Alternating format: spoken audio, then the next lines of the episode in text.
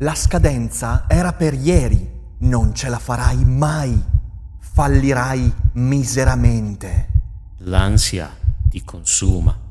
Non sei all'altezza. Cerchi un aiuto? Serenis è l'occasione per fermare queste voci fuori campo e parlare con un professionista del tuo stress, delle incertezze e delle preoccupazioni. Prendersi cura della propria salute mentale è importantissimo e per questo serve il giusto interlocutore. Su Serenis puoi trovare quello giusto. Serenis è una piattaforma per il benessere mentale e una tech company che rispetta l'autonomia dei terapeuti e adotta un approccio serio ed empatico verso le tue necessità. Sei uno studente incerto, un professionista vittima di grande stress o una persona che fa fatica a costruire buone relazioni? La filosofia ti può dare un aiuto, ma Serenis è il compagno perfetto. E se usi il codice che trovi in descrizione, potrai iniziare il percorso oggi a un prezzo convenzionato.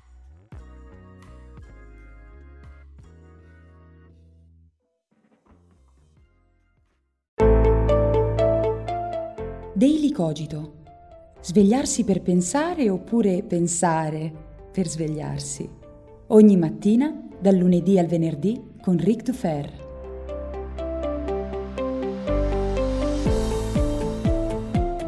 Buongiorno, buongiorno, come state? Avete dormito bene? Vi siete ben svegliati? Siete pronti per affrontare questa giornata? E qual è il modo migliore se non un nuovo episodio di Daily Cogito che potete ascoltare sempre e ovunque? Al bar, sul bus, già al lavoro, ancora a letto, a scuola. No, aspetta, no, a scuola no ragazzi perché sennò gli insegnanti vi sgamano e poi danno la colpa a me per i vostri brutti voti e non è il caso.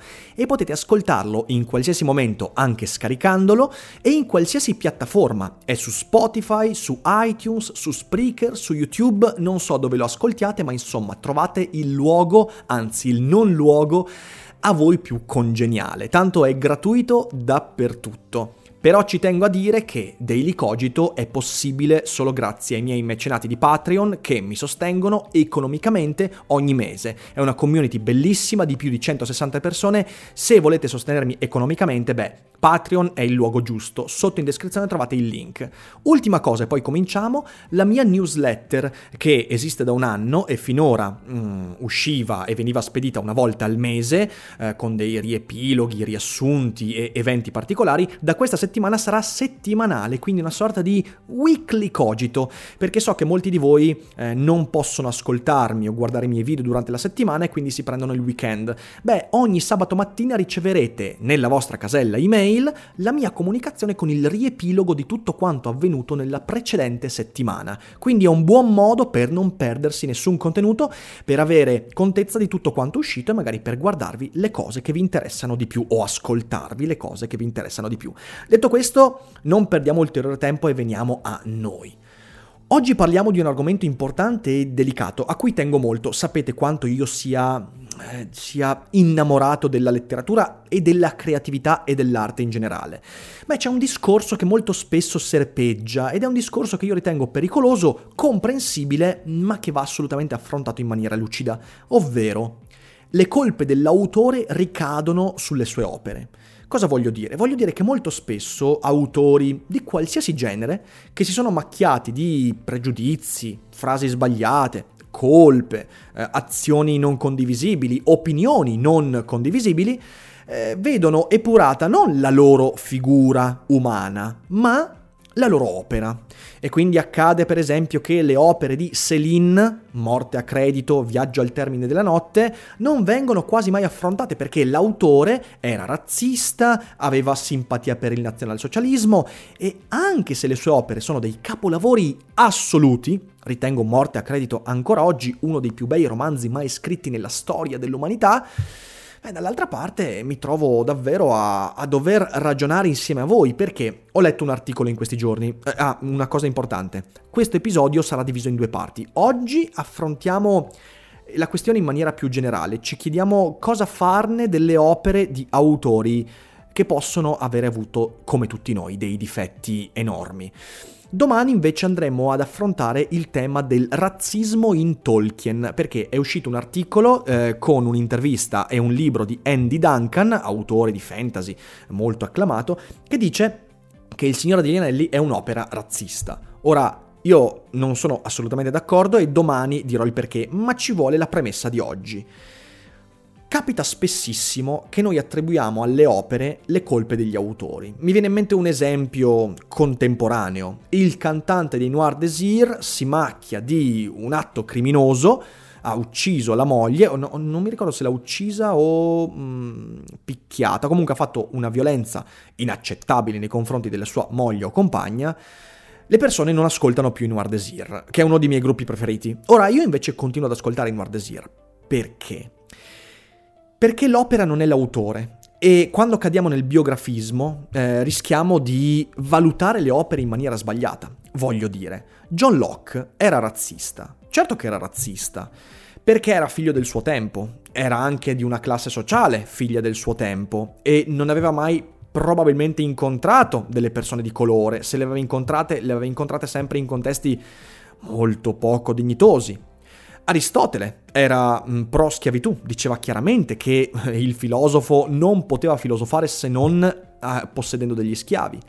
E abbiamo moltissimi autori che nel corso della storia, pur producendo delle grandi opere, si sono macchiate, macchiati di quelli che potremmo definire opinioni inaccettabili. Razzismo, violenza, Hemingway non era certo una persona, diciamo così, dalle opinioni pacate, eh, era misogino, era razzista, Lovecraft era razzista. Cosa dobbiamo farne di questa cosa? Beh, io credo che chiunque eh, si approcci a qualsiasi mezzo creativo artistico dovrebbe saper scindere da un lato l'opera e l'artista, per un motivo che adesso andrò ad esplicitare. Da un altro lato dovrebbe saper contestualizzare nell'epoca storica in cui la persona ha vissuto e quindi non per attenzione, non per giustificare le opinioni malsane, ma ci mancherebbe, ma per comprendere che chiunque vivesse in una certa epoca probabilmente difficilmente si sarebbe sottratto a quel tipo di opinioni, anche chi magari è maggiormente intelligente. Poi possiamo star qua a disquisire che Mentre Aristotele diceva di sì alla schiavitù, c'erano suoi contemporanei che dicevano no, la schiavitù è sbagliata. Potremmo anche dire che Aristotele in qualche modo sapeva che era moralmente sbagliata, ma la trattava come una necessità di tipo economico. Ma questo è un discorso veramente troppo vasto da affrontare. Quello che mi interessa è più che altro la prima parte, la prima cosa che ho detto, ovvero scindere l'opera dall'autore, ma per un semplice dato di fatto perché l'opera artistica, letteraria, non è la rappresentazione, né tantomeno la rappresentante, delle idee dell'autore.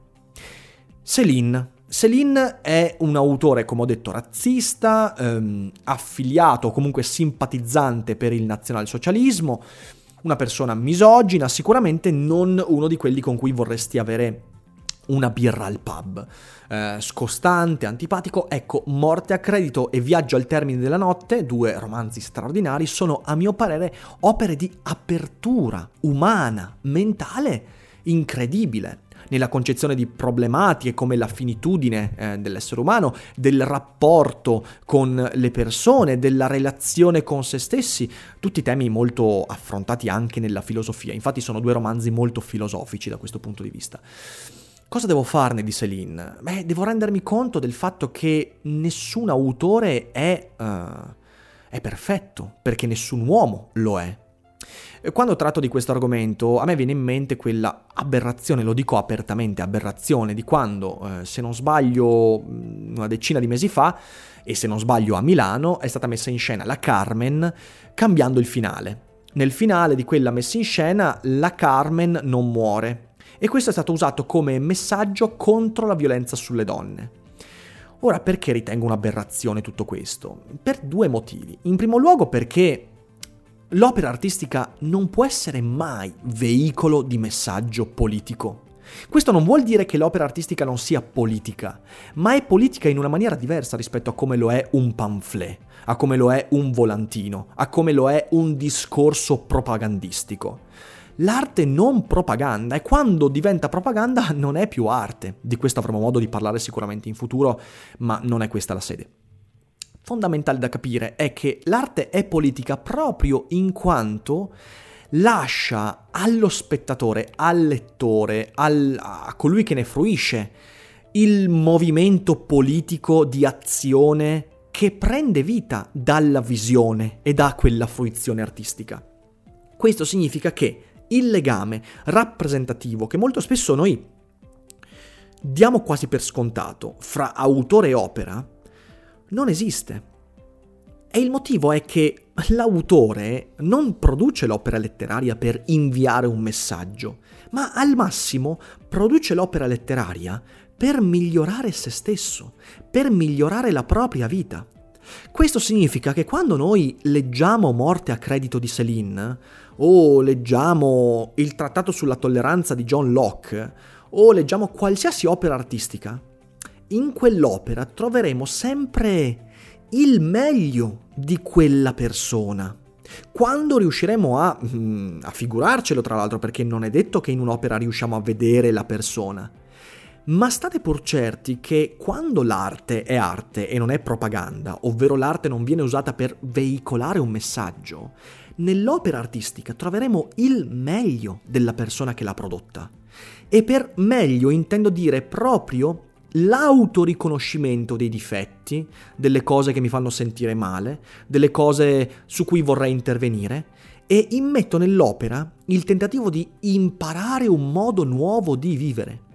Questo è un fattore fondamentale nella valutazione di un'opera d'arte.